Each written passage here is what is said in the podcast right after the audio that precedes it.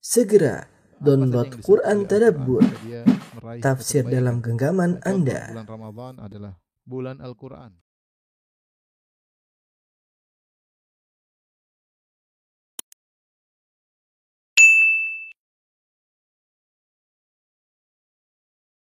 Bismillahirrahmanirrahim. Assalamualaikum warahmatullahi wabarakatuh.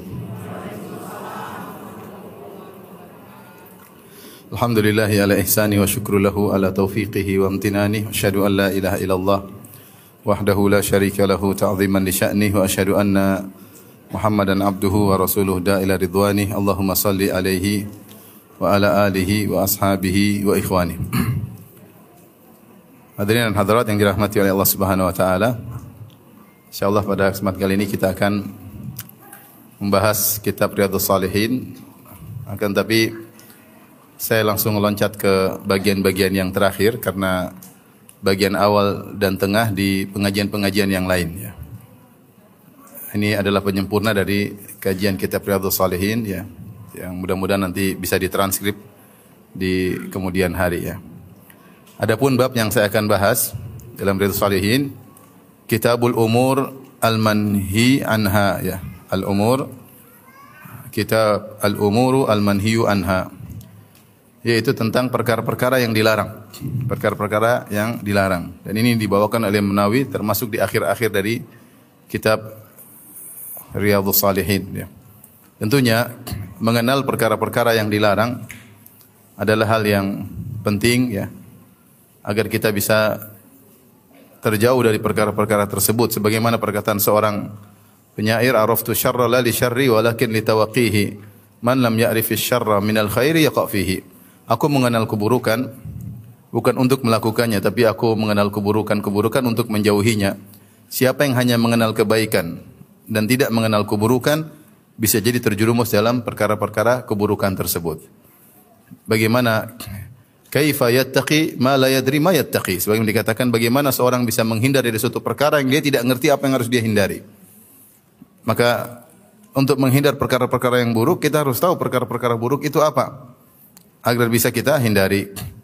Dan ini seperti pernah dikatakan oleh Huzaifah bin Yaman radhiyallahu anhu, kana an-nas kana an-nasu yas'aluna Rasulullah sallallahu alaihi wasallam anil khair wa kuntu as'aluhu anil syarri makhafata ayudrikani.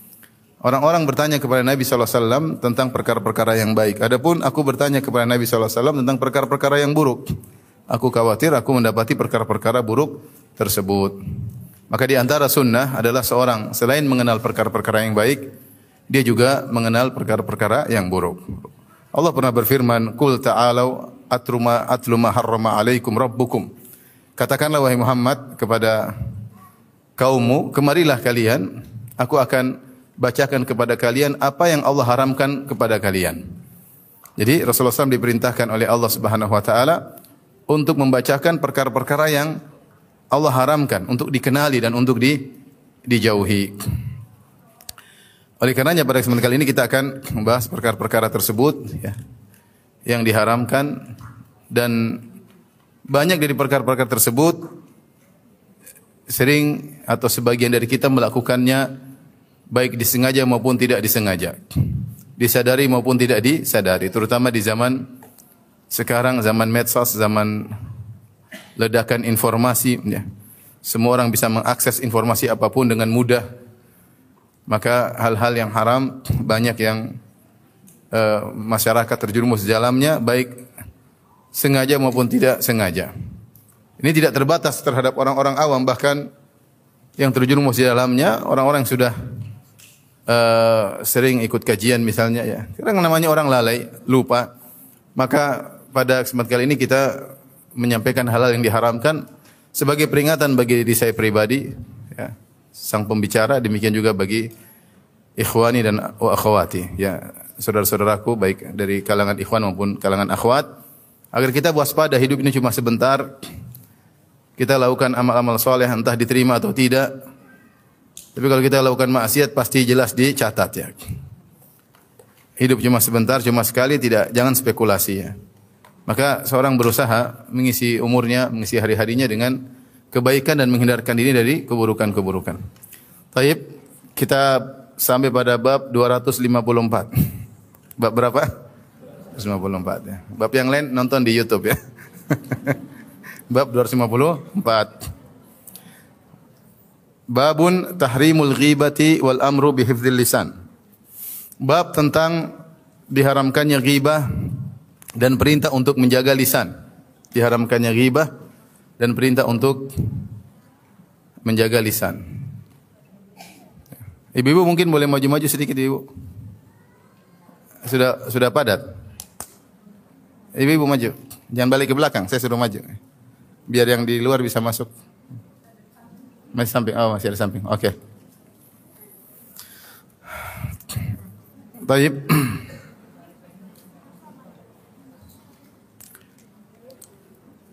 Bab tentang haramnya ghibah dan perintah untuk menjaga lisan. Qala al-muallif rahimahullahu taala ya. Tent, yaitu uh, Al-Imam Nui rahimahullahu taala berkata tentang haramnya ghibah dan perintah untuk menjaga lisan ya.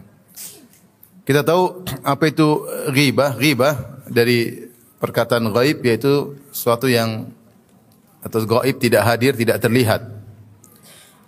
Ghibah adalah sebagian dalam hadis Rasulullah shallallahu alaihi wasallam pernah berkata kepada para sahabat, "Atadruna mal ghibah?" Tahukah kalian apa itu ghibah? Qalu, "Allah wa rasuluhu a'lam." Allah Rasulullah mengetahui. Kata Nabi shallallahu alaihi wasallam, "Al-ghibatu dzikruka akhaka bima yakrah." Ghibah adalah engkau menyebutkan tentang saudaramu sesuatu yang dia tidak suka untuk disebut-sebutkan. Al-ghibah dzikruka akhaka bima yakrah. Engkau menyebutkan sesuatu yang tidak suka saudaramu disebut-sebutkan tentangnya.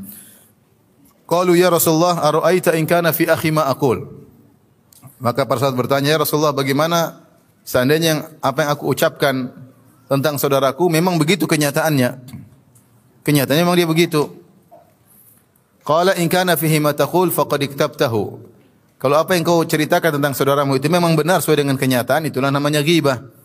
Wa illam yakun fihi ma taqul faqad bahattahu.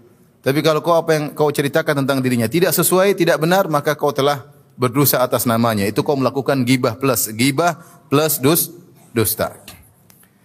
Ini penting, ini definisi ghibah yang di langsung dijelaskan oleh Nabi sallallahu alaihi wasallam, yaitu ghibah menyebutkan sesuatu yang buruk tentang saudara ya, yang sesuai dengan kenyataan.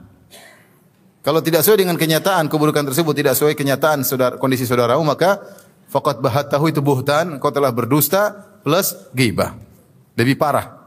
Lebih parah. Nah, saya katakan tadi ghibah, ghibah diambil dari ghaib, yaitu sesuatu yang tidak hadir, sesuatu yang tidak terlihat. Kenapa? Karena ketika seorang menyebutkan keburukan temannya, temannya dalam kondisi tidak hadir. Dalam kondisi tidak hadir, tidak hadir di depan dia. Dia rendahkan, dia hinakan, dia caci maki. Sementara temannya tersebut, saudaranya tersebut tidak hadir di hadapan dia. Kalau saudaranya yang dia jelek-jelekan hadir di hadapan dia, maka itu bukan namanya ghibah. Terus boleh Ustaz? Enggak boleh juga, itu namanya mencaci maki. Enggak boleh. Ya. Kata Nabi sallallahu alaihi wasallam, sibabul fusuqi eh, sibabul muslim fusuq wa qitaluhu kufrun. Mencaci maki seorang muslim adalah kefasikan dan membunuhnya adalah kekufuran. Dua-duanya tidak diperbolehkan. Hanya saja ya, ghibah ini lebih parah karena kata orang dia ngomong di belakang. Kemudian saudaranya tersebut tidak bisa membela diri karena dia sedang tidak tidak hadir. Seandainya kalau dia hadir, dia bisa membela dirinya, bahkan dia bisa membantah.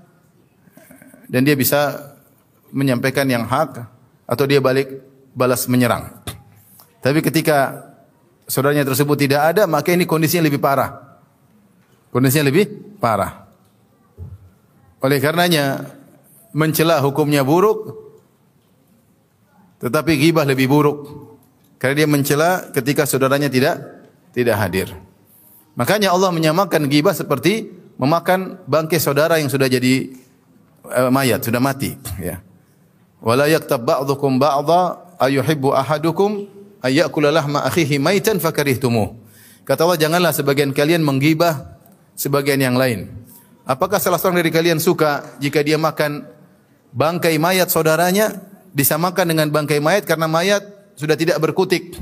Ketika seorang datang ke tubuh mayat kemudian dia cincang mayat tersebut, kemudian dia potong dagingnya, kemudian dia makan, sang mayat tidak bisa berkutik, tidak bisa berbuat apa-apa. Seperti orang yang sedang digibahi. Ketika seorang sedang menggibahi orang lain, orang tersebut tidak hadir. Dia tidak bisa membela membela diri. Sementara kehormatannya kemudian dihancurkan oleh saudaranya sendiri. Ya. Dan lebih menyakitkan lagi, gibah itu dilakukan oleh teman sendiri, oleh saudara sendiri. Makanya Rasulullah shallallahu alaihi wasallam mengatakan, "Dzikruka akhaka." Engkau menyebutkan tentang saudaramu. Namanya saudara harusnya dibela. Harusnya diper, dijaga kehormatannya. Ini malah dijatuhkan, malah dicabik-cabik, malah direndahkan, sementara saudara yang tersebut tidak hadir. Makanya ghibah itu dosa besar. Saya menyampaikan hal ini supaya kita bisa bayangkan bahwasanya ghibah itu dosa dosa besar. Memang ada khilaf di kalangan para ulama, tetapi jumhur ulama, mayoritas ulama mengatakan ghibah adalah dosa dosa besar. Dosa besar bukan dosa kecil, ya. Artinya seorang yang melakukannya terancam dengan berbagai macam hukuman. Di antara dalil-dalil yang menunjukkan bahwasanya ghibah adalah dosa besar, ya. Pertama, Allah Subhanahu wa taala, ya, menganalogikan atau menyamakan ghibah seperti makan mayat saudara. Daging manusia dimakan, ya. Dan manusia tersebut ternyata saudaranya sendiri, temannya sendiri. Kemudian sudah jadi bangkai, sudah bau, ya, itu perkara yang menjijikkan, ya. Dan itu yang terjadi. Kita kalau gibah orang, bukan orang jauh yang kita gibahi, orang-orang dekat kita, teman-teman pengajian sendiri. Habis pengajian pulang gibah, tadi ibu tadi duduk samping saya tidak nyatat, ngobrol aja dari tadi, langsung langsung gibah, pulang pengajian langsung apa? Gibah. Yang mana yang mana? Yang itu ibu ini, itu juga satunya lagi yang sebelahnya, dua-duanya. Masya Allah. Jadi yang digibai bukan orang jauh-jauh, teman-teman sendiri. Nanti kalau sudah teman-temannya sudah habis, tidak ada lagi yang bisa digibahi, ustadznya digibahi. Dan itu kenyataan, ya. Ustadznya digibahi, ustadz gini, ustadz gitu, ustadz gini, ustadz gitu, ustadz gini, ustadz gitu, ya. Coba kalau depan ustaz dia enggak berani. Dia diam, ya ustaz, nggih ustaz, nggih. Kalau di belakang dia ngomongin ustaznya. Ustaz ini tadi begitu, ustaz tadi hadir gini, ustaz tadi bawa tasnya begini. Ustaz tadi pecinya miring, ustaz tadi. Ustaznya diomongin.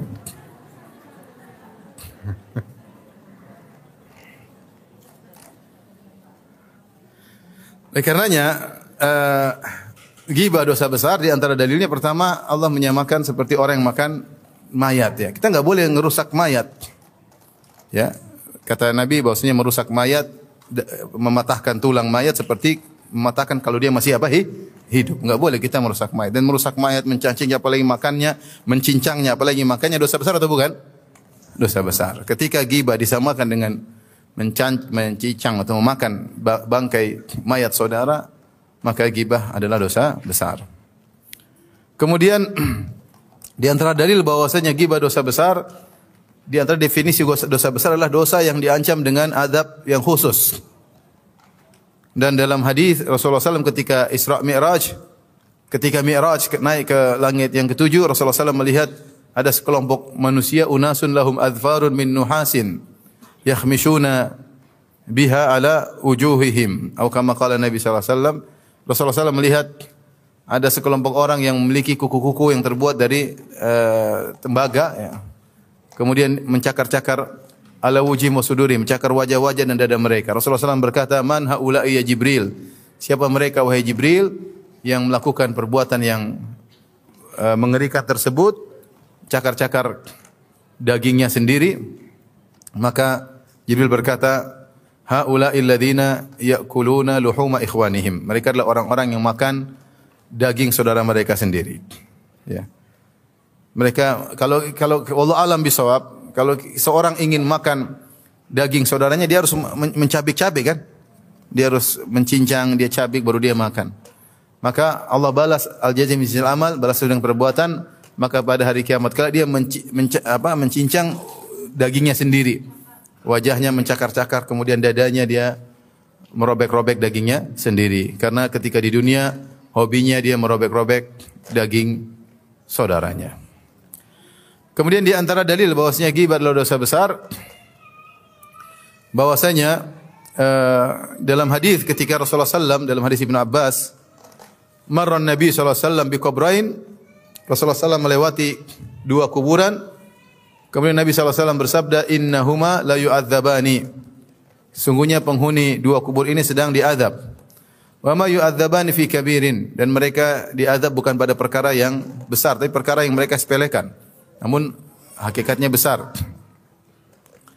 Amma ahaduhuma fakana yamshi bin namimah. Adapun yang satu diazab karena suka namimah, kesana kemari mengadu domba. Wa amal akhar la yastatiru min baulihi. Adapun yang satunya dia tidak bersuci ketika buang air. Dalam sebagian riwayat namimah, dalam riwayat yang lain ghibah. Sebagaimana dijelaskan oleh Ibnu Hajar rahimahullahu taala. Kalau tidak salah riwayat Abu Daud, saya baca sudah lama, saya lagi lupa, tapi dalam Ibnu dalam Fathul Bari disebutkan dalam sebagian riwayat adapun yang satu karena ghibah ganti namimah. Sehingga sebagian ulama menjama, kenapa dalam riwayat namimah, dalam riwayat yang lain ghibah. Ibnu Hajar menyebutkan karena orang yang namimah dia pasti melakukan ghibah. Namimah itu ghibah plus. Namimah adalah mengadu domba yang disertai dengan apa? Ghibah. Karena seorang ini datang kepada si A, dia pasti menjelek-jelekan apa sih? Si B. Dia menggibahi si B. Kemudian dia pergi ke si B, dia menggibahi si A. Jadi dia ghibah plus mengadu domba. Namimah, namimah itu ghibah plus mengadu apa? Mengadu domba. Oleh karenanya orang yang suka ghibah berdasarkan riwayat ini terancam dengan azab kubur. Terancam dengan azab, azab kubur. Kemudian ditinjau dari dampak yang timbul, ghibah ini dampaknya luar biasa dahsyat, memecah belah kaum muslimin, menumbuhkan kebencian kepada kaum muslimin, menghilangkan kehormatan kaum muslimin saudaranya sendiri. Maka wajarlah jika mayoritas ulama berpendapat bahwasanya ghibah adalah dosa, dosa besar, minal kabair, dosa besar. Namun dosa besar ini adalah suatu hal yang menarik dan lezat. Oleh karenanya banyak orang yang suka melakukannya. Terutama ibu-ibu. Terutama ibu-ibu. Apalagi kalau sudah menggibah suami sendiri, masya Allah. Pakar ya. Karena yang tahu aib suaminya cuma dia, dia sendiri. Oleh karenanya pembahasan ini kelihatannya sepele, tapi ini terkait dengan akhirat kita. Seorang waspada. Maka ketika Al-Imam Nui rahimahullah menyebutkan tentang Kitabun al-Umuru al-Manhiu anha, kitab tentang perkara-perkara yang dilarang, yang pertama beliau sebutkan adalah tentang apa? Ghibah. Kenapa? Dia hal yang disepelekan dan menjalar kepada banyak orang. Bahkan sebenarnya mengatakan, saya heran lihat orang rajin ibadah, rajin puasa sunnah, rajin sholat malam, dia di, kalau dikasih makan haram dia tidak mau. Dia warok. Tapi kalau makan daging saudaranya dia tidak warok. Dia tidak warok. Dia asal ngomong, dia cerita sana sini. Bahkan sebagian orang bangga kalau tahu aib-aib saudaranya. Oh, kalau dia, oh saya tahu dia tuh begini-gini. Yang ini saya tahu juga, masya Allah. Dia corongnya ghibah ya. Seperti itu ya. Kemana-mana dia ghibah. Dia bangga mengetahui aib-aib banyak banyak orang, bangga. Maka hidup kita ini cuma sebentar, Bapak dan Ibu yang dirahmati Allah Subhanahu wa taala. Rambut sudah beruban ya. Kulit sudah keriput ya. Gigi mulai ompong ya. Sudahlah berhenti. Gigi yang ompong itu jangan digunakan untuk ghibah ya. Untuk baca Quran ya. Maka inilah dosa pertama yang disebut oleh Imam Nawawi rahimahullahu taala. Karena dia banyak menjalar dan dilakukan bukan cuma orang-orang yang di jalan, orang-orang yang pelaku maksiat, bahkan penyakit ini menjalar di kalangan orang-orang yang soleh dan soleha. Soleh dan soleha. Ini kenyataan yang kenyataan pahit yang kita rasakan ya. Tadi tadi di antara dalil-dalil bahwasanya ghibah adalah dosa dosa besar. Bahkan sebagian salaf mengatakan siapa yang puasa kemudian dia ghibah puasanya batal. Sebagian sahabat kalau tidak salah mengatakan, kalau tidak salah Anas bin Malik radhiyallahu anhu, saya lupa ya, tapi sebagian sahabat mengatakan, sebagian salaf mengatakan, siapa yang puasa kemudian dia ghibah, puasanya batal. Maka ini nasihat bagi saya pribadi dan juga kawan-kawan sekalian, jaga lisan ya. Kalau ada melihat aib orang lain, terkadang hati kita tergelitik untuk bercerita, tidak usah cerita. Udahlah, aib dia saya tutup. Semoga aib saya juga ditutup oleh siapa? Allah Subhanahu wa taala. Ngapain kita ceritain? Apa faedahnya kita ceritain aib aib dia? Setan menghiasi perbuatan kita dengan cerita. Dan dalam bergibah ria itu memang ada kelezatan. Ya. Kata Allah, wa idzan qalabu ila ahlihim munqalabu fakihin. Orang musyrikin dahulu di zaman Nabi shallallahu alaihi wasallam, kalau mereka ada lihat orang beriman lewat, mereka ngejek. Kalau mereka pulang ke rumah, mereka fakihin itu bersenang-senang, bersenang ria, menceritain kejelekan orang-orang kaum mukminin, cerita kepada istri-istrinya. Tadi ada ini, ada Abu Bakar, ada Umar, jelek-jelekin. Fakihin itu bercerita dengan gembira. Ini menggambarkan bahwasanya ghibah, menceritakan keburukan orang lain itu kelezatan. Ada kelezatan. Orang berlezat-lezat dalam bercerita tersebut.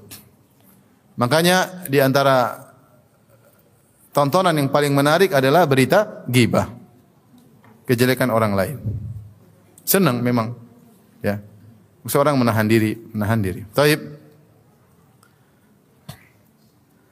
Eh, di antara yang menyatakan bahwasanya ghibah adalah dosa besar adalah Al-Imam Ahmad rahimahullahu taala, berkata Ibnu Abdul Qawi, waqad qila ghibatun wa namimatun wa kiltahuma kubra ala nafsi Ahmada.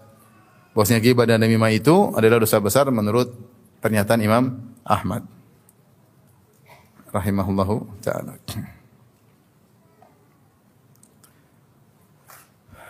Taib. Ghibah, kata Nabi sallallahu alaihi wasallam, dzikruka akhaka bima yakrah. Engkau menyebut tentang saudaramu apa yang dia tidak sukai. Ya. Di sini kita jelaskan hadis ini. Nanti di sini akan datang di akhir pembahasan, tapi kita jelaskan makna ghibah supaya ada uh, gambaran tentang ghibah. Ghibah adalah engkau menyebutkan tentang keburukan saudaramu dan saudaramu tidak hadir di hadapanmu. Ya.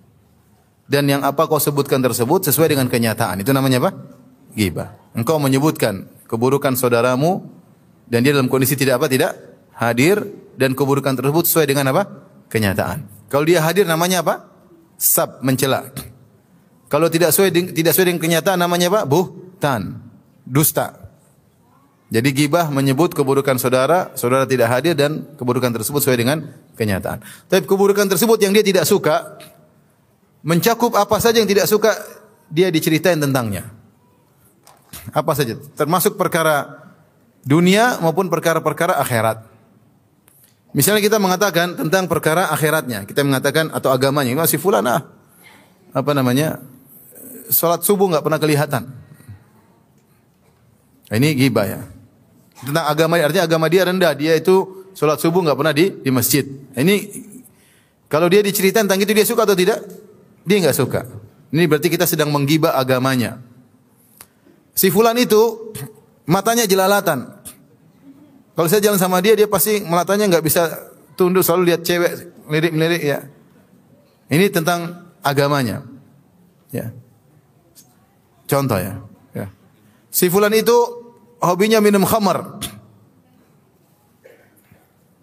Benar, ternyata minum khamar ya. Orang-orang tidak tahu, tapi kita kasih tahu dia suka minum khamar. Ini ghibah atau bukan? Ghibah. Ya. Kita mencela agamanya. Ya akhi, kalau ente mau nasihat, datang sama dia, nasihatnya dia. Ngapain ente ngomong sama orang? Dia tukang minum khamar. Faedahnya. Dan halnya kalau dia ngajak-ngajak orang, kita ingatkan, itu lain cerita. Ya. Jadi kita mencela agamanya. Ya. Dan banyak hal ya. Si fulan itu kalau ikut pengajian, ngobrol terus. Ya itu. Ibu itu kalau ikut pengajian, ya apa bu? Ngantuk ya. Ngantuk. Ini ghibah tentang agamanya. Ya. Si ibu fulan itu suka cari muka, cari muka sama panitia, cari muka sama ustadz. Nah, ini agamanya bukan? Ini semua ghibah. Ya seperti itulah kira-kira.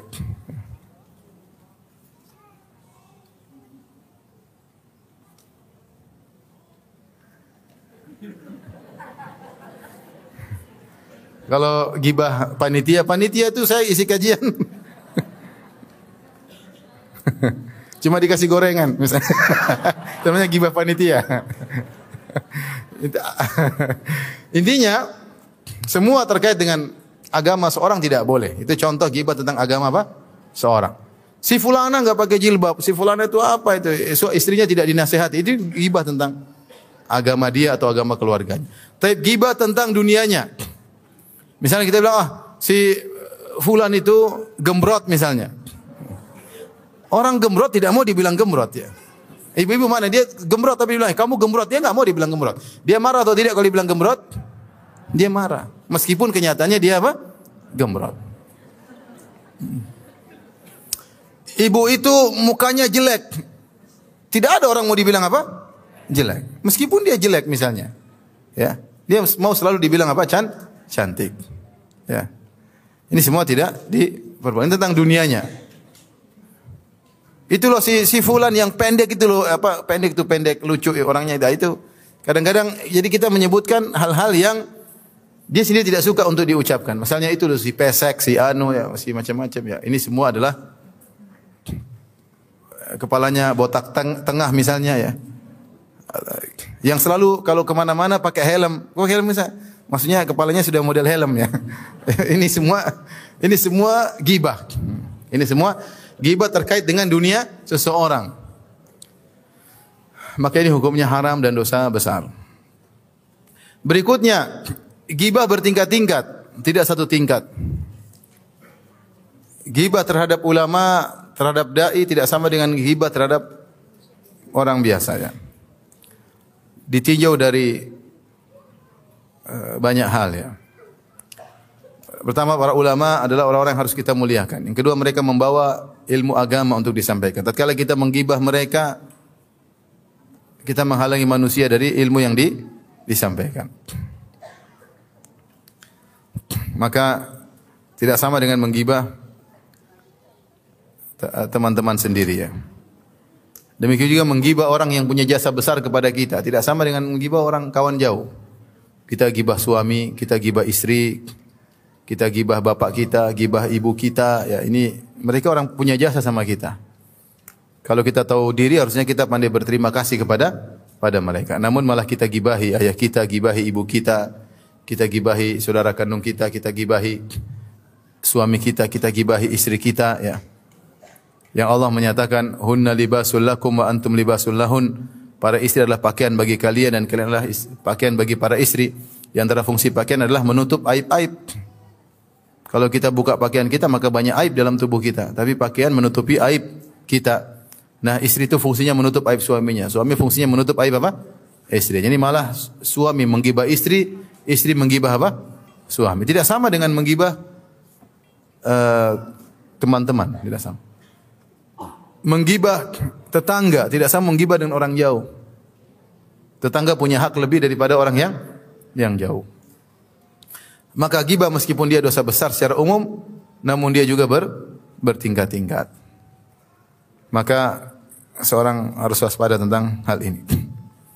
Tapi ibu yang dirahmati Allah Subhanahu wa taala, kita uh,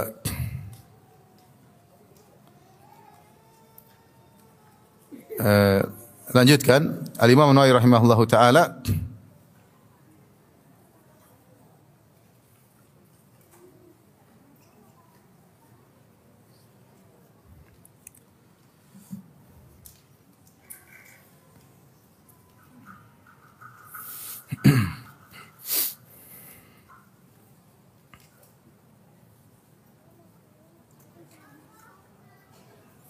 Dan kebiasaan Imam Nawawi rahimahullahu taala dalam kitabnya Riyadhus Salihin, setelah beliau membawakan uh, judul, kemudian beliau membawakan ayat-ayat, baru kemudian membawakan hadis-hadis ya. Ayat yang pertama beliau bawa, qala Allahu taala, Allah berfirman, "Wa la yaktab ba'dhukum ba'dha." Janganlah sebagian kalian menggibah sebagian yang lain. "Ayuhibbu ahadukum an ya'kula lahma akhihi maitan fakarihtumuh." apakah salah seorang dari kalian suka jika dia memakan daging saudaranya dalam kondisi mayat, sudah jadi bangkai? Ya, fakarihtumu, tentu kalian benci kalau harus makan daging bangkai saudara sendiri.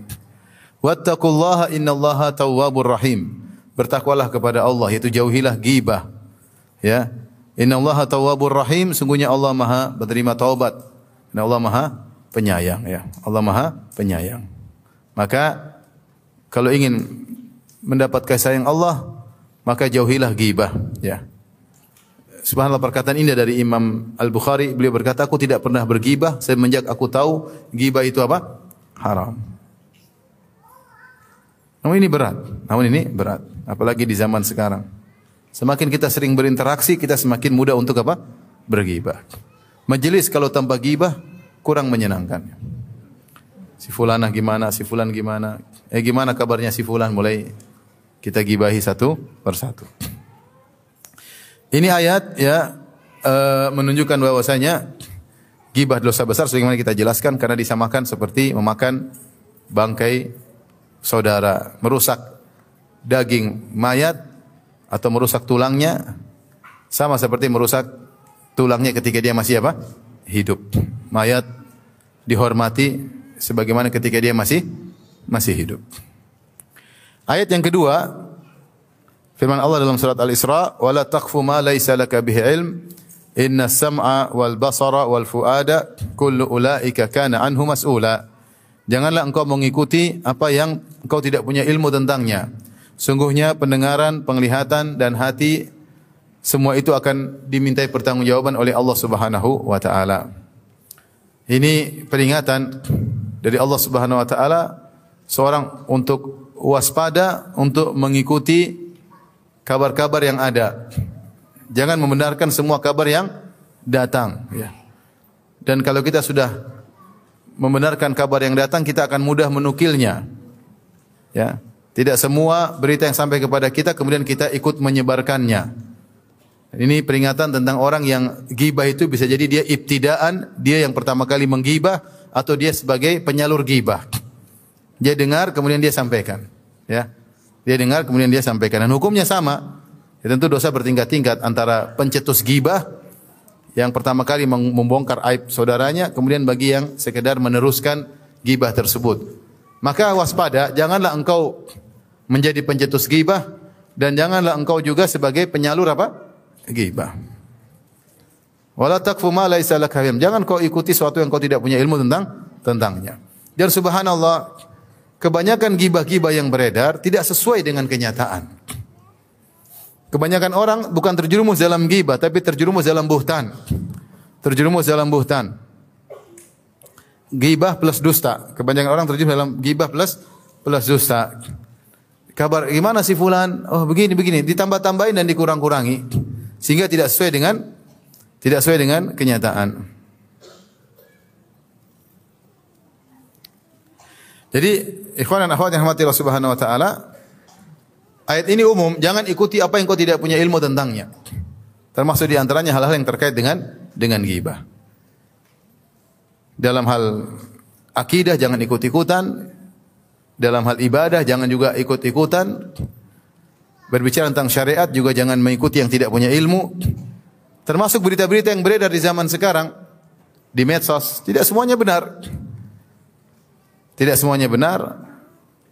Dan jangan kita ikut serta menyebarkan kalau tidak ada kemaslahatannya, apalagi terkait dengan harga diri saudara kita sendiri. Kemudian ayat berikutnya Allah Subhanahu wa taala berfirman, "Ma yalfidhu min qaulin illa ladaihi raqibun atid." Tidaklah seorang mengucapkan satu perkataan kecuali padanya ada dua malaikat raqibun atid yang selalu hadir dan selalu mencatat, ya. Ini peringatan bahwasanya tidak ada satu lafal pun yang keluar kecuali ter tercatat. Ada yang mencatat, itu malaikat yang mencatat. Subhanallah, seandainya seandainya kita setiap jalan kita pasang pasang apa namanya? E, kata Syekh Utsaimin dalam syarah Riyadhus Salihin mengatakan, seandainya seorang pasang musajil, musajil itu alat perekam, dia taruh. dua puluh empat jam dia ngomong ke teman-teman, dia ngomong-ngomong, subhanallah. Terus nanti pulang dia dengar. Dia dengar. Dia pasti, loh, kok saya ngomong kayak gitu ya? Loh, kenapa saya ngomongin orang ya? Dia dia periksa lagi kembali, tentu dia akan banyak menyesali apa yang sudah dia ucapkan. Namun alat perekam ini ada sebenarnya. Nanti baru dibuka nanti pada hari kiamat kelak. Sekarang apa yang kita lakukan, apa yang kita lihat, apa yang kita dengar, apa yang kita ucapkan semua tercatat oleh malaikat raqib dan atid. Begitu kita mati, catatan ditutup. Nanti dibuka lagi ketika hari kiamat kita dibangkitkan. Baru di perekamnya, alat perekamnya dibuka kembali untuk kita lihat. Ya. Maka agar seorang terhindar dari ghibah, di antara hal faktor yang kuat agar dia terhindar dari ghibah, dia harus ingat bahwasanya semua yang dia ucapkan tercatat. Dan catatan tersebut akan dibuka pada hari kiamat kelak. Catatan tersebut akan dibuka pada hari kiamat kelak. Ketika dia tahu semua ucapan tercatat, dia akan waspada dalam berkata-kata. Kemudian Imam Nui rahimahullah berkata, "I'lam, ketahuilah, annahu yanbaghi likulli mukallafin an yahfadha lisanahu an jami'il kalam illa kalaman dhaharat fihi al-maslahah." Ketahuilah, hendaknya bagi setiap orang yang mukallaf, yaitu kita yang diberi beban syariat untuk beribadah kepada Allah, hendaknya bagi setiap orang untuk menjaga lisannya dari seluruh perkataan kecuali perkataan yang nampak kemaslahatannya. Artinya kata Imam Nawawi, kalau enggak ada kemaslahatan enggak usah ngomong. Kamu ngomongin ada maslahatnya, enggak ada enggak usah ngomong. Wa mata stawal kalamu wa tarkuhu fil maslahah fas sunnatu al imsaku anhu. Kapan kau lihat antara berbicara dan diam sama maslahatnya, lebih baik enggak usah ngomong. Jadi kata beliau, sebelum kau berbicara timbang dulu, ada maslahatnya, maslahat lebih kuat daripada mudarat berbicara. Ketika kau menimbang, saya ngomong ada maslahatnya, saya diam juga ada maslahatnya, dan seimbang, lebih baik kita diam, lebih aman. Sunnah kita diam. Kalau ternyata maslahatnya sama antara bicara dengan diam. Li'annahu qad yanjarru al-kalamul mubahu ila haramin aw makruhin. Karena betapa sering perkataan yang mubah akhirnya menggiring kepada perkataan-perkataan yang haram. Akhirnya awalnya ngobrol biasa. Ngobrol biasa hukumnya halal, mubah. Bercanda hukumnya apa? Mubah. Tapi kalau kita tidak mengontrol, akhirnya membawa kepada candaan yang haram, obrolan yang haram atau yang makruh minimal. Wa dzalika katsirun fil adah. Kata Imam Nawawi rahimahullah taala, ini sering terjadi. Menurut tradisi kebiasaan ini sering terjadi, perkataan yang mubah yang asalnya boleh akhirnya ter, tergiring menuju perkataan yang haram atau perkataan yang makruh. Wassalamatu la ya'diluha syai', dan keselamatan tidak bisa ditandingi oleh apapun. Artinya beliau mengatakan cari keselamatan. Daripada kamu ngomong tidak selamat, mending kamu diam sel- jelas selamat. Ya. Kalau perkataan sudah dikeluarkan, tidak bisa ditarik kembali. Selama perkataan masih dalam mulutmu, kau yang menguasai perkataan tersebut. Tapi kalau kau sudah keluarkan, kau yang dikuasai oleh perkataan apa? Tersebut. Sudah terlanjur diucapkan. Seandainya belum diucapkan, misalkan kita masih menguasai. Ya. Maka seorang hendaknya sebelum berbicara dia mikir. Makanya hadis yang pertama yang dibawakan oleh Imam Nawawi rahimahullah taala terkait dengan hal ini. Wa an Abi Hurairah radhiyallahu taala anhu, dari Abu Hurairah radhiyallahu anhu, anin Nabi sallallahu alaihi wasallam qaal, dari Nabi sallallahu alaihi wasallam beliau bersabda, "Man kana yu'minu billahi wal yaumil akhir falyakul khairan aw liyasmut." Barang siapa yang beriman kepada Allah dan hari akhirat, maka hendaknya dia berkata-kata yang baik atau dia diam. Kalau dia beriman kepada Allah dan hari akhirat, hendaknya dia berkata yang baik atau dia dia diam. Kemudian kata Imam Nawawi rahimahullah taala, "Wa hadzal haditsu sharihun fi annahu yanbaghi alla yatakallama illa idza kana al-kalamu khairan." Hadis ini sangat tegas dan jelas bahwasanya tidak boleh seorang berbicara kecuali kalau dia tahu pembicaraannya tersebut adalah kebaikan. Wa huwa alladhi dhaharat maslahatuhu, yaitu perkataan yang jelas ada kemaslahatannya. Wa mata syakka fi dhuhuril maslahah fala yatakallam. Kapan dia ragu ada masalah atau tidak, maka tidak usah ngomong. Ini adalah faktor terkuat agar kita bisa terhindar dari ghibah. Sebelum ngomong mikir dulu.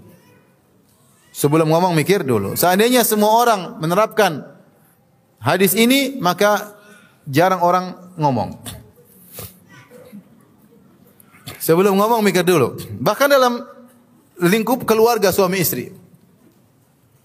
Mau ngomong tentang istri depan istri, mikir dulu. Ini istri marah apa ngomel apa? Kemungkinan ngomelnya besar. Ya udah enggak usah ngomong, diam. Kalau jelas kemaslahatannya, saya ngomong gini istri saya pasti senang. Ngomong karena itu mas maslahat. Kebanyakan kita atau sebagian kita ngomong tanpa kita pikirkan dampak dan akibatnya. Seharusnya dalam pembicaraan apapun kita harus mikir ada maslahat atau tidak. Jika ada maslahat, fa'aqdim, maka ngomong, takallam. Kalau tidak ada maslahat, jangan ngomong. Kalau ragu maslahat atau tidak, mending kita milih apa? Milih diam. Inilah jalan keselamatan. Nah, kalau kita pengin gibah, kita ngomong. Saya ngomong nih. Eh, kamu tahu si fulan? Wih, tiba-tiba eh, kok saya ngomong si fulan. Maslahat enggak? Maslahat enggak usah. Kenapa? Enggak apa-apa. Di mana kabarnya? Gitu. Lagi di mana dia? Itu aja. Kita alihkan pembicaraan. Dan tidak bisa orang melakukan hal ini sebelum berbicara dia mikir dulu, kecuali orang yang beriman kepada Allah dan hari akhirat.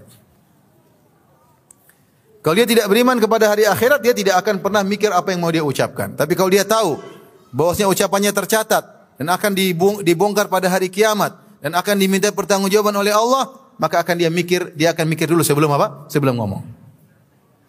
Sekarang ngomong, orang ngomong seenaknya.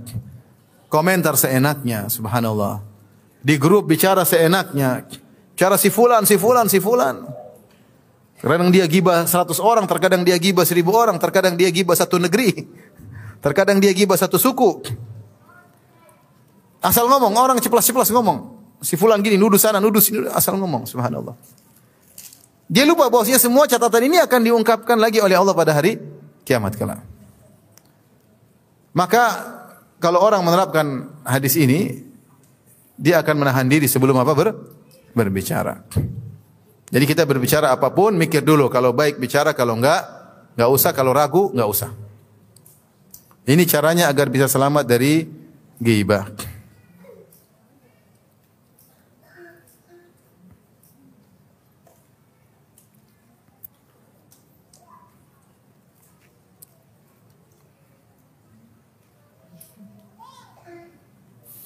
Sampai disebutkan akan kehati-hatian Imam Ahmad ketika beliau sakit, kemudian beliau agak ada rintihan sakit, menahan sakit, maka ada seorang yang hadir menyatakan, saya dengar bahwasanya dari tabi'in bahwasanya malaikat juga mencatat rintihan seseorang, maka Imam Ahmad akhirnya tidak merintih lagi. Bahkan rintihan tidak ada masalah sebenarnya kan, cuma dia tidak ingin dicatat, tidak ingin dalam buku catatannya ada tulisan merintih ketika sakit. Padahal boleh atau tidak? Boleh, seorang sakit tidak ada masalah. Tapi dia tidak mau dicatat, dia menahan menahan diri. Karena semua yang kita ucapkan, pasti semua yang kita tulis pasti ter, tercatat. Uh, dan dan tulisan mewakili apa? Ucapan. Tulisan mewakili ucapan. Dua cara untuk mentakbir, mengungkapkan isi hati. Pertama dengan ucapan, kedua dengan apa? Tulisan. Ada yang ketiga dengan isyarat. Isyarat. Ini semua ada hukumnya karena dia mentakbir mengungkapkan isi hati, baik dengan ucapan atau dengan isyarat, bisa dengan apa tuh? Tulisan. Maka semua yang kita yang kita mau ucapkan kita pikir dulu. Semua yang kita mau isyaratkan, terkadang isyarat mengejek, isyarat mengejek dengan isyarat tangan, dengan isyarat mata, dengan isyarat lisan. Ini semua ungkapan, ini tercatat juga. Kemudian tulisan, di komentar, di grup, hati-hati, status itu semua adalah ungkapan apa? Hati. Sebelum kita tulis status, pikir dulu. Ya, jangan hobi tulis status tiap hari. Tulis status, status, status, status. Ini perlu enggak? Maslahat enggak? Maslahat tulis, enggak maslahat jangan. Ragu-ragu, enggak usah. Ya. Seperti seseorang misalnya menulis status. Pagi ini saya bisa pulang ke kampung, ketemu orang tua, ketemu ini, ketemu anu. Dia masukkan di status. Taib, mikir maslahatnya ada enggak? Kamu tulis status maslahatnya ada atau tidak? Mikir. Oh, ada maslahatnya, Ustaz. Maslahatnya apa? Memotivasi orang lain untuk pulang kampung. Taib, mungkin oke okay lah. Mudaratnya kau ungkapkan amal solehmu. Mudaratnya jelas. Kau mengungkapkan apa? Amaran amal soleh, dan amal soleh yang tersembunyi pahalanya lebih besar daripada amal soleh yang yang diungkapkan. Mudarat berikutnya, kau terpapar riya, mudah terjerumus dalam riya. Karena kapan kita memamerkan amal soleh kita, kemungkinan kita bisa terjerumus dalam apa? Riya. Jadi apa maksud saya ini, saya ajak mikir sebelum kita ber, ber, ber, menulis status, berbicara, mengungkapkan, kita mikir terlebih dahulu. Kalau maslahatnya jelas, tulis jangan ragu-ragu. Komentar jangan ragu-ragu. Kalau tidak ada maslahatnya, tidak usah apa? Komentar. Kalau ragu-ragu, tidak usah. Karena kalau kita tulis status, kita pingin status kita dibaca, iya atau tidak? Mana ada orang tulis status tidak pingin dibaca orang? Dia tulis status supaya ingin dibaca di dibaca. Baca saya yang di H P, lihat ada status baru di WhatsApp. Kan ada status ya? Ada enggak? Jangan pura-pura enggak tahu ya. Ini ada status ini, status. Kalau orang punya status, saya pingin lihat. Ya. Karena memang dia pingin saya lihat, itu enggak? Makanya dia bikin status. Nah, kita pikirkan, orang ngelihat kita itu masalah atau tidak status kita? Apa masalah dibalik kita ingin orang-orang lihat apa status kita? Mikirlah. Jadi maksud saya ini sekedar pelajaran. Makanya semua status saya bisukan, pembaruan dibisukan karena mengganggu mengganggu saya. Mengganggu saya. Tapi kita lanjutkan.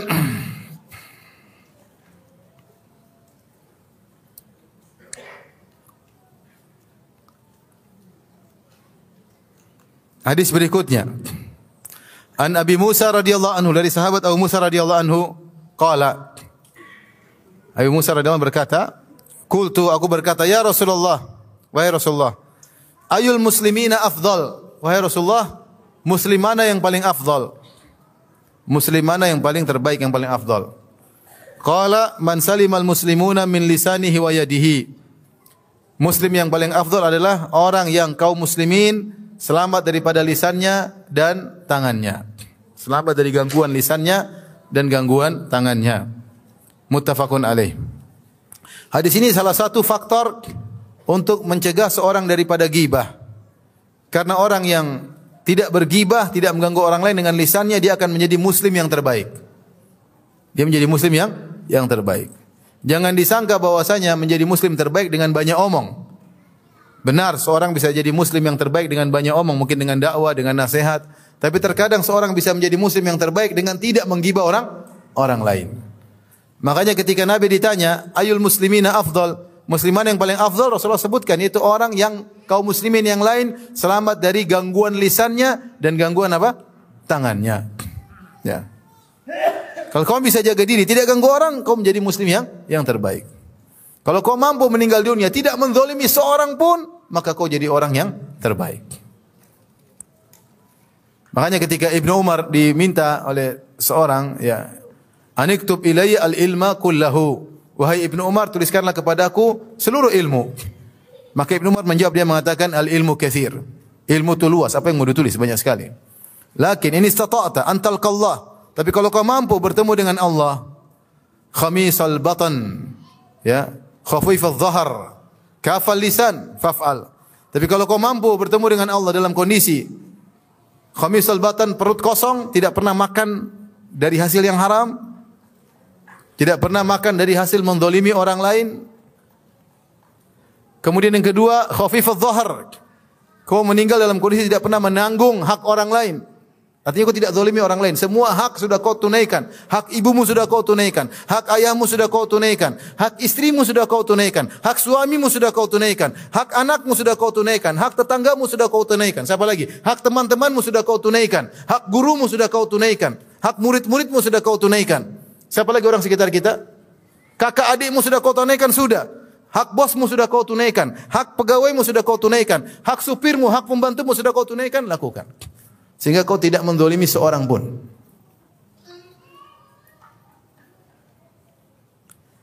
Yang ketiga, kafal lisan, kau jaga lisanmu. Jaga lisanmu, tahan. Kaf itu tahan. Jadi jangan, jangan banyak omong. tahan. Maka lakukanlah. Ibnu Umar tahu bahwasanya manusia terbaik di antaranya yang seperti ini. Keluar dari dunia ini, meninggalkan dunia ini, masuk dalam kain kafan dalam kondisi demikian. Tidak pernah menzalimi orang lain. Tidak pernah memikul hak orang lain yang di, dia tanggung. Dia menjaga lisan, tidak makan dari hasil yang haram. Maka lakukanlah, kata Ibnu Umar. Oleh saya ingatkan, kita bisa menjadi muslim terbaik di sisi Allah bisa dengan berbicara, dengan ceramah, dengan memberikan nasihat. Wa man ahsanu qawlan mimman da'a ila Allah, dan siapakah perkataan yang lebih baik daripada orang yang menyeru kepada Allah Subhanahu wa taala dengan nulis-nulis buku agama, buku nasihat. Kita bisa yang terbaik dengan banyak omong, omongan yang baik, dan ingat kita juga bisa menjadi muslim yang terbaik dengan jaga lisan. Tidak semua kita pandai untuk menyampaikan nasihat, itu tidak. Tidak semua kita. Tapi insya Allah kita bisa pandai untuk menjaga lisan. Siapa yang tidak bisa diam? Ibu-ibu ada yang tidak bisa diam? Banyak. Tidak bisa diam. Gatal kalau tidak ngomong. Tinggal diam gini. Hmm. Selesai. Diam semua orang bisa, cuma dia tidak mau diam. Diam itu semua orang bisa, cuma tidak mau apa? Diam. Kalau ngomong tidak semua orang mampu. Menghafal dalil, menyampaikan, menasehat, masuk dari mana, kemudian digiring kemana, keluarnya bagaimana caranya, itu perlu keahlian sendiri. Tapi kalau diam tidak perlu keahlian. Udah menengah sudah gampang. Bisa, selesai. Cuma tidak mau diam, itu masalahnya. Padahal di antara untuk menjadi orang terbaik adalah menahan apa? Lisan. Taib, di sini Rasulullah shallallahu alaihi wasallam berkata, muslim yang sesungguhnya, artinya muslim yang afdal, yang terbaik, yang hakiki. Man salimal muslimuna, yaitu yang kaum muslimin selamat dari kejahatan lisannya dan tangannya. Para ulama menyebutkan di antaranya Al-Hafidh bin Hajar rahimahullahu taala. Lisan didahulukan daripada tangan. Yaitu kaum muslimin selamat dari gangguan lisannya dan dari gangguan apa? Tangannya. Ada beberapa hal yang kenapa Rasulullah shallallahu alaihi wasallam mendahulukan lisan daripada tangan. Di antaranya ya Di antaranya bahaya lisan lebih parah daripada bahaya apa? Tangan. Ini bahaya. Lisan itu bahaya. Orang kufur dengan apa? Lisannya. Ngeri. Terjumus dalam dosa besar dengan apa? Lisannya. Banyak ghibah, namimah, menuduh yang tidak-tidak, qadzul muhsanat, banyak sekali. Kalau menyakiti orang dengan lisan lebih parah daripada menyakiti dengan tangan ya. Makanya seorang penyair berkata, jarahatu jarohatus sinani lahal ti'amu wala yaltamu ma jarohal lisanu. Luka yang diakibatkan sayatan pedang masih bisa diobati, masih bisa sembuh. Tapi luka yang diakibatkan sayatan lisan tidak bisa sembuh, susah. Dendam orang kalau dikata-katain, kata-kata yang tidak benar, dendam. Oleh karenanya ini diantara sebab ya, bahwasanya dampak dari lisan terkadang lebih parah daripada daripada tangan. Yang kedua, lisan ini aktivitasnya lebih tinggi daripada tangan. Tangan habis itu capek, lisan nggak pernah capek. Ketemu lagi, ketemu lagi, nggak berhenti lisan, masya Allah. Dalam satu detik dia bisa aktivitas apa? Banyak. Tangan kita gini-gini nggak bisa banyak. Situ capek, situ sakit sini. Lisan, masya Allah, nggak ada capek ya. Makanya ada koyo, obat koyo untuk tangan. Tapi nggak ada koyo buat apa? Lisan nggak ada, nggak ada. Karena dia nggak pernah apa? Nggak pernah capek. Ada cedera otot, tapi nggak ada cedera apa? Lisan. Karena saya lagi cedera ini, lagi sakit. Sudah hampir satu setengah bulan belum sembuh ya. Tapi kalau lisan nggak ada koyo buat lisan. Aktivitasnya lebih tinggi daripada tangan. Yang berikutnya jangkauannya, yang ketiga, jangkauannya lebih jauh daripada tangan. Kalau tangan kita hanya bisa mukul orang di depan kita. Kalau lisan kita bisa menyakiti orang yang masih hidup meskipun jauh, yang sudah mati masih bisa kita omongin. Itu dulu waktu masih hidup kurang ajar, ini sudah mati kita omongin. Bahkan yang belum yang belum lahir kita bisa omongin. Itu nanti anaknya paling jadi bajingan. Itu udah ngomongin anaknya. Anaknya belum lagi lah. Itu pasti kalau anaknya lah jadi bajingan. Sehingga jangkauan lisan lebih apa? Lebih jauh. Lebih jauh.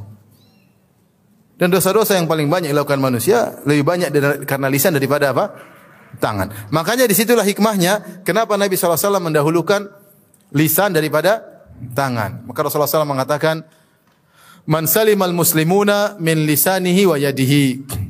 Seorang muslim yang sejati adalah seorang muslim yang kaum muslimin lainnya selamat dari kejahatan lisannya dan kejahatan apa?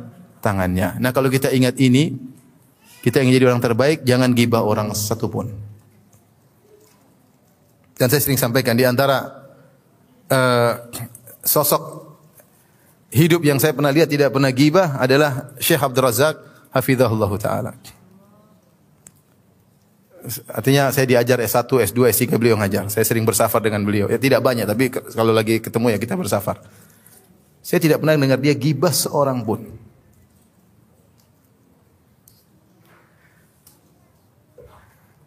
Saya mau meniru agak susah ya. Seandainya saya bisa meniru beliau. Tapi ini sosok nyata di hadapan saya. Saya lihat ada yang tidak pernah gibah seorang pun. Apa sih? Abdul Razak hafizahullahu ta'ala. Tapi maksudnya itu ada. Mungkin bilang enggak mungkin Ustaz, mah kita enggak bisa gibah. Mungkin saya lihat ada orang seperti itu. Kadang terpancing, ada orang ngomong tentang ini, dia dia, dia enggak komentar, dia diam aja. Orang udah mancing-mancing untuk gibah, dia diam aja.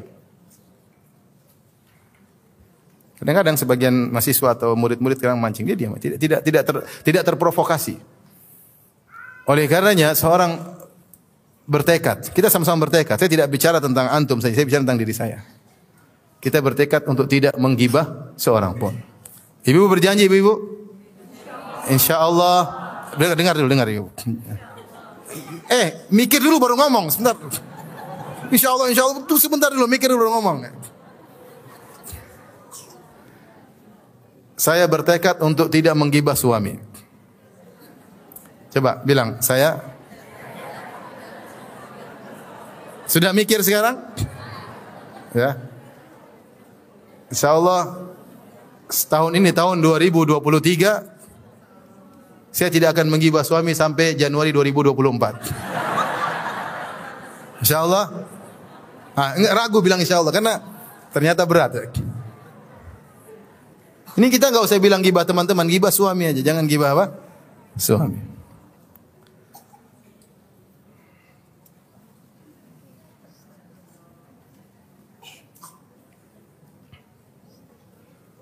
Baik, kita lanjutkan. Sudah habis waktu ya?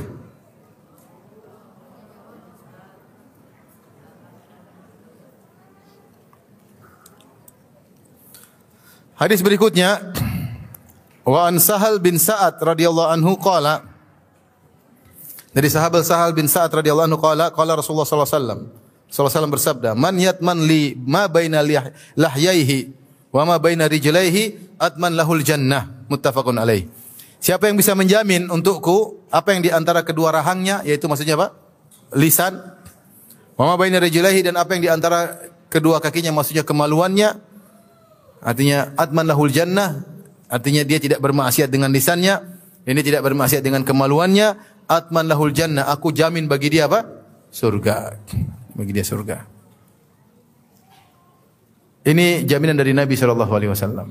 Dan ini uh, apa namanya semakin mendukung sabda Nabi yang sebelumnya. Bahwasanya kalau seorang ingin masuk surga, di antaranya jaga lisan, jaga lisan. Antum, antum tidak perlu jadi penceramah, jaga lisan aja bisa masuk surga. Ya, jaga lisan, tidak gibah orang lain, tidak melakukan maksiat dengan lisan, insya Allah bisa masuk surga. Ya. Kenapa Rasulullah shallallahu alaihi wasallam mengatakan dua hal ini? Karena dua hal ini ada syahwat padanya. Lisan ada memiliki syahwat dalam berbicara. Kemaluan juga punya syahwat. Sehingga siapa yang bisa menjamin keduanya, bisa mengontrol syahwatnya sehingga dia tidak terjerumus dalam yang haram, maka Rasulullah shallallahu alaihi wasallam jamin bagi dia apa? Surga. Karena berat. Pikiran kita yang punya syahwat cuma kemaluan. Benar syahwat bernama laki-laki. Punya syahwat terhadap wanita. Wanita punya syahwat terhadap apa? Laki-laki. Dia menjaga dirinya dengan menjaga segala sebab-sebab yang bisa menjerumuskan kepada maksiat kemaluan, ya. Dan itu berat di zaman sekarang. Ya. Di antaranya dengan menjaga pandangan, menjaga pandangan. Di antara konsekuensi menjaga kemaluan adalah menjaga apa? Pandangan. Karena pandangan itulah awal daripada maksiat kemaluan. Sebagian perkataan uh, penyair, kullul hawadithi mabda'uha minan nazar, wa mu'zamun nar min mustasgharis syarar.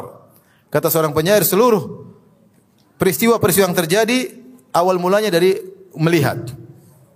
Dan api, nyala api yang besar dimulai dengan percikan apa?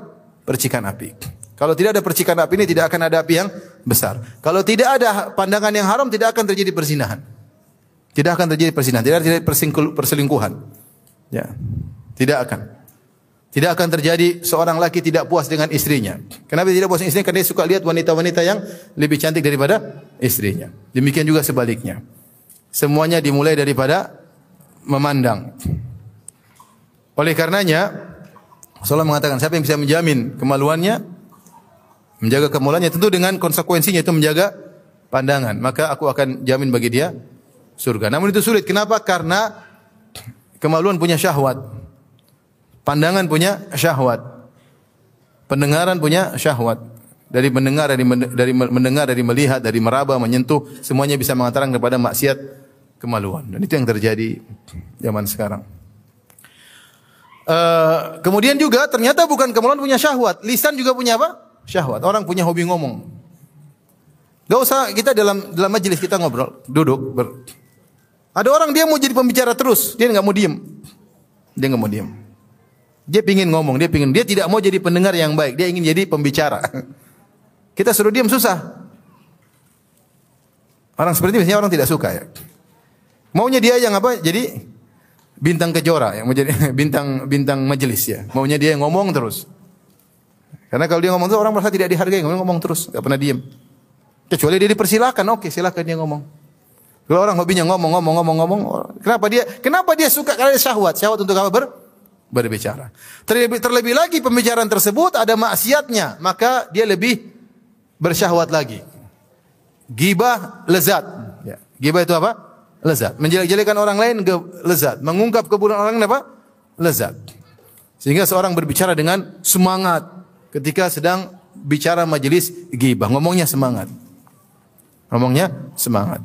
Maka siapa yang bisa menjaga lisannya dan kemaluannya, maka Rasulullah shallallahu alaihi wasallam jamin bagi dia surga. Taib, nanti insyaallah kita lanjutkan uh, dua pekan lagi, kurang lebihnya saya mohon maaf. Subhanakallah bihamdik asyhadu an la ilaha illa anta astaghfiruka wa atubu ilaik. Assalamualaikum warahmatullahi wabarakatuh.